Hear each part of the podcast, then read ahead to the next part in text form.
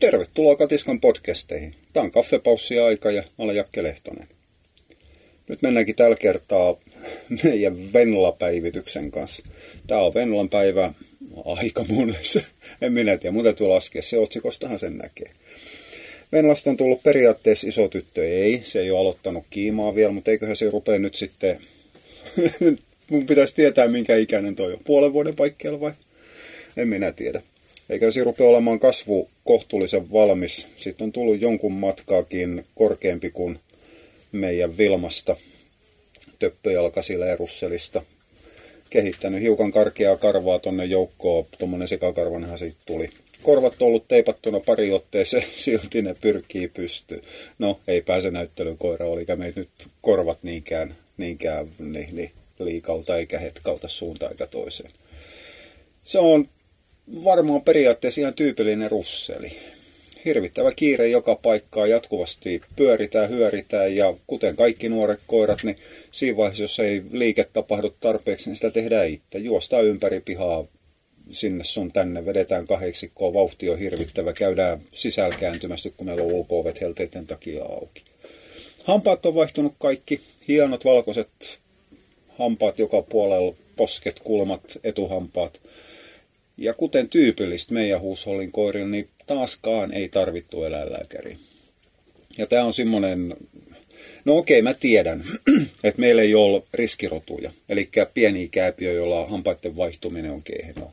Mutta ei meidän ole koskaan tarvinnut ylipäätään operoida yhtään maitohammasta pois.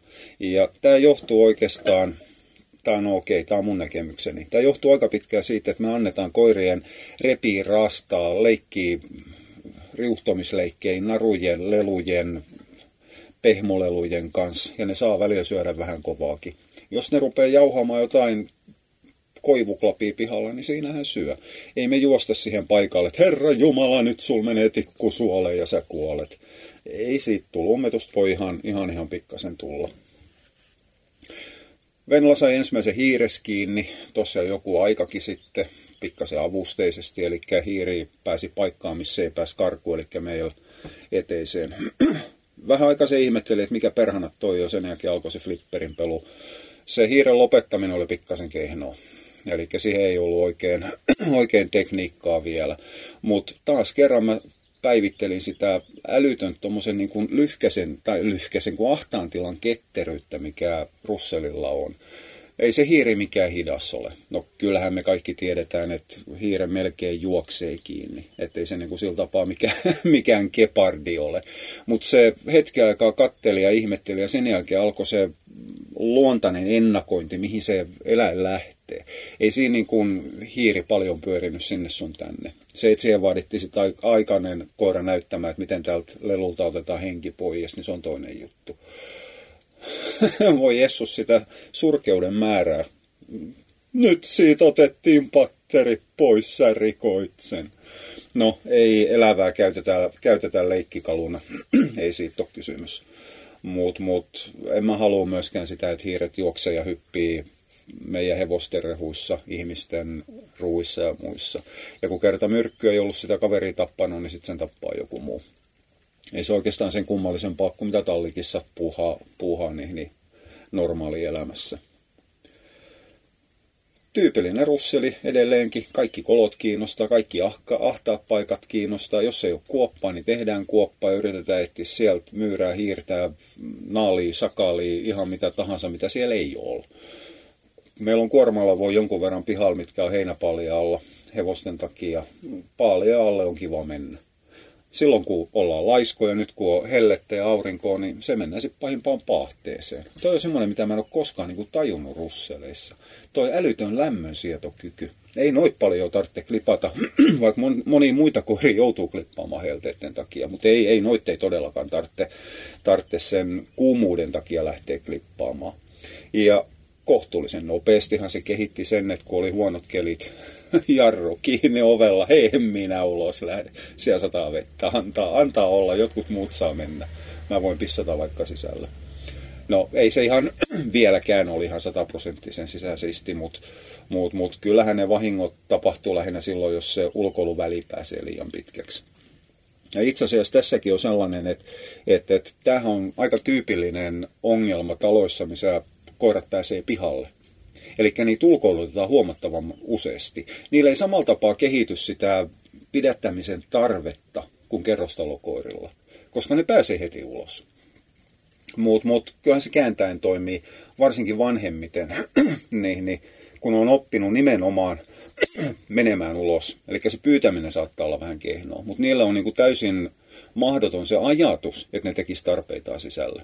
Mutta toki tämä on rotukysymys aika pitkältä, tämä on oppimiskysymys, yksilökysymys ja niin poispäin. Et ei sitten nyt mitään sen suurempaa, suurempaa johtopäätös pysty tekemään. Mutta muutenhan meidän elämä menee kohtuullisen raiteillaan. Ei tässä mitään. Kakkamainen piirre tuossa pikkuriiviössä on se, että se on ruvennut hiukan komentamaan, komentamaan tota meidän pihalla olevaa ponia. Käytetään se tikkaa ruohonleikkurina.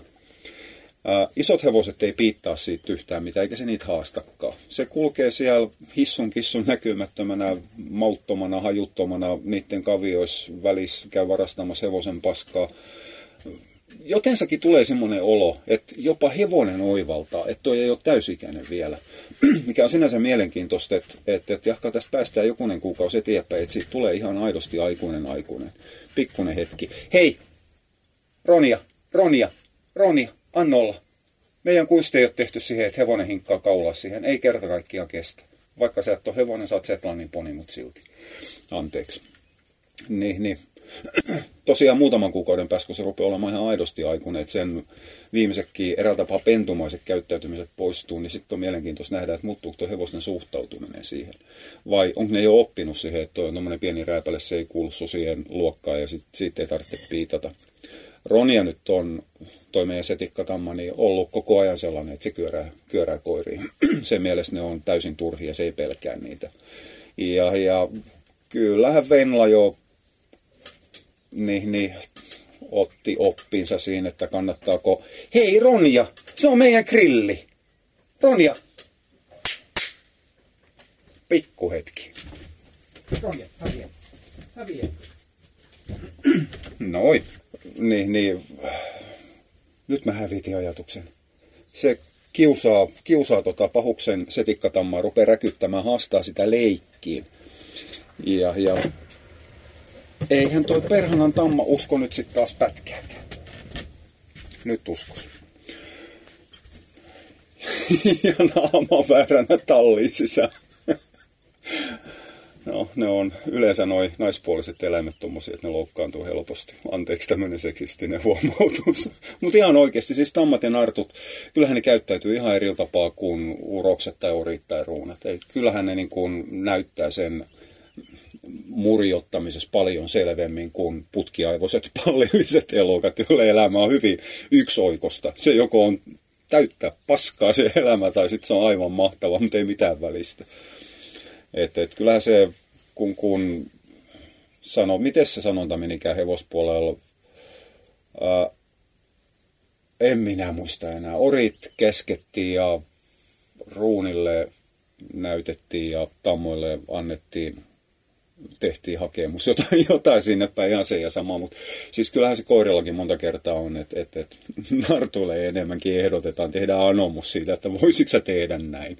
Ja, ja jos ne kiukustuu liikaa, niin sitten ne kusee sun kenkään tai sänkyyn. No joo.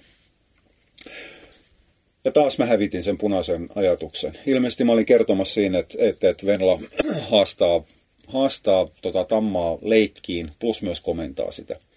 Ja, ja jossain vaiheessa se rupesi käyttää vähän liikaa terrierimäisiä otteja, eli se rupesi puolittain näykkimään tonne kintereihin ja roikkumaan hännässä. Ja eihän tuommoinen vanhempi tamma sitä sietänyt. Sen jälkeen sille liikahti kavio. Ja, ja kuului semmoinen piukun pentu lähti. No jo semmoisia tilanteita, mitä mä hiukan säikyn, koska, koska, koska hevonen pystyy tekemään ihan aidosti ihan jumalatonta vahinkoa.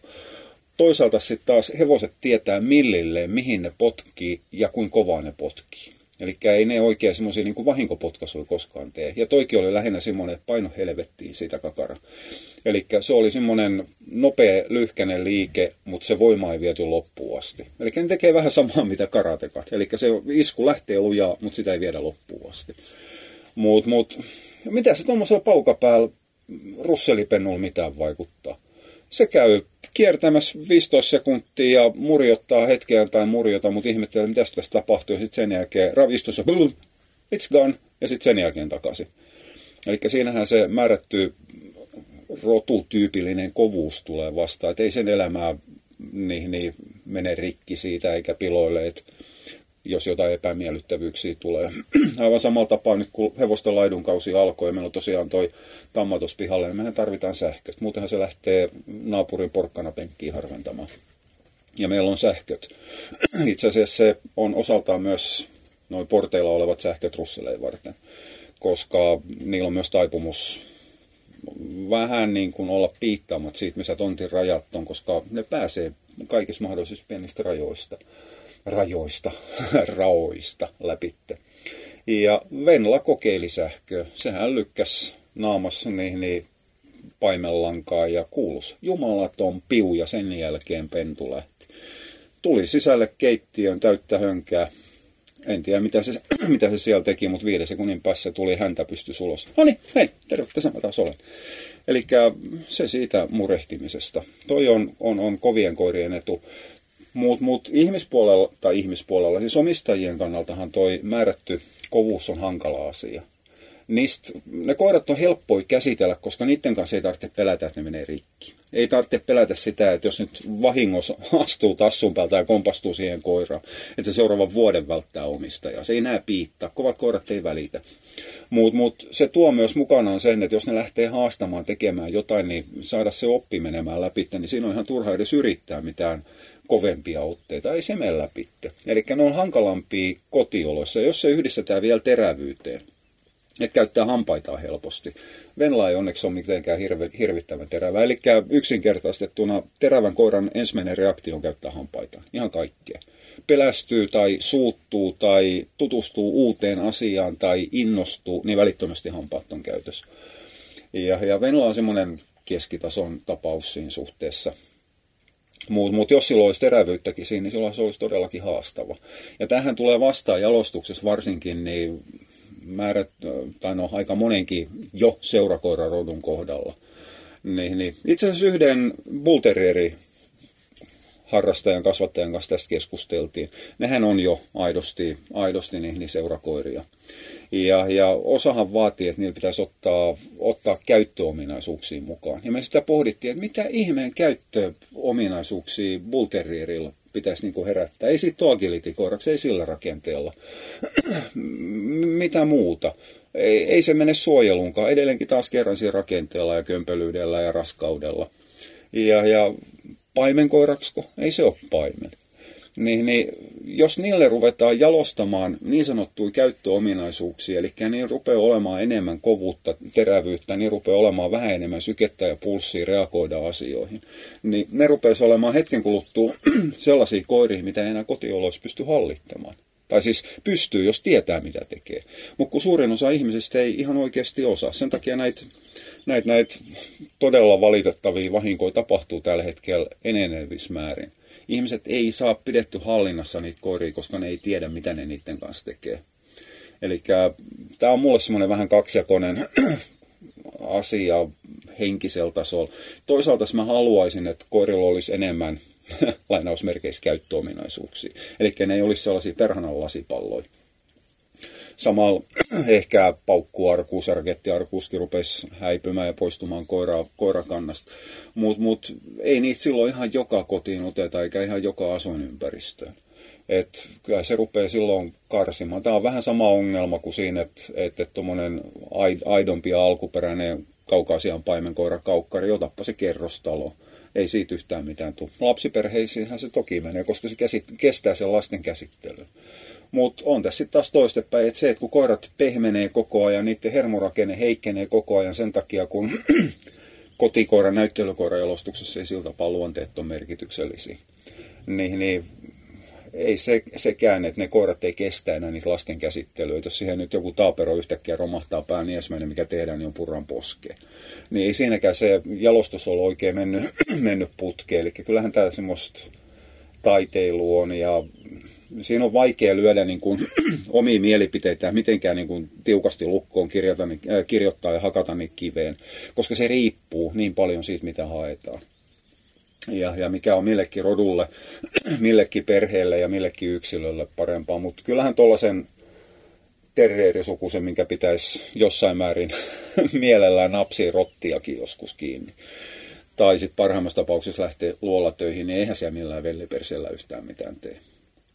Ja, ja tässä on itse russeleiden sukukunnassa, niin kyllähän siinä on valitettavasti ihan sama jakotulos kuin moneen muuhunkin.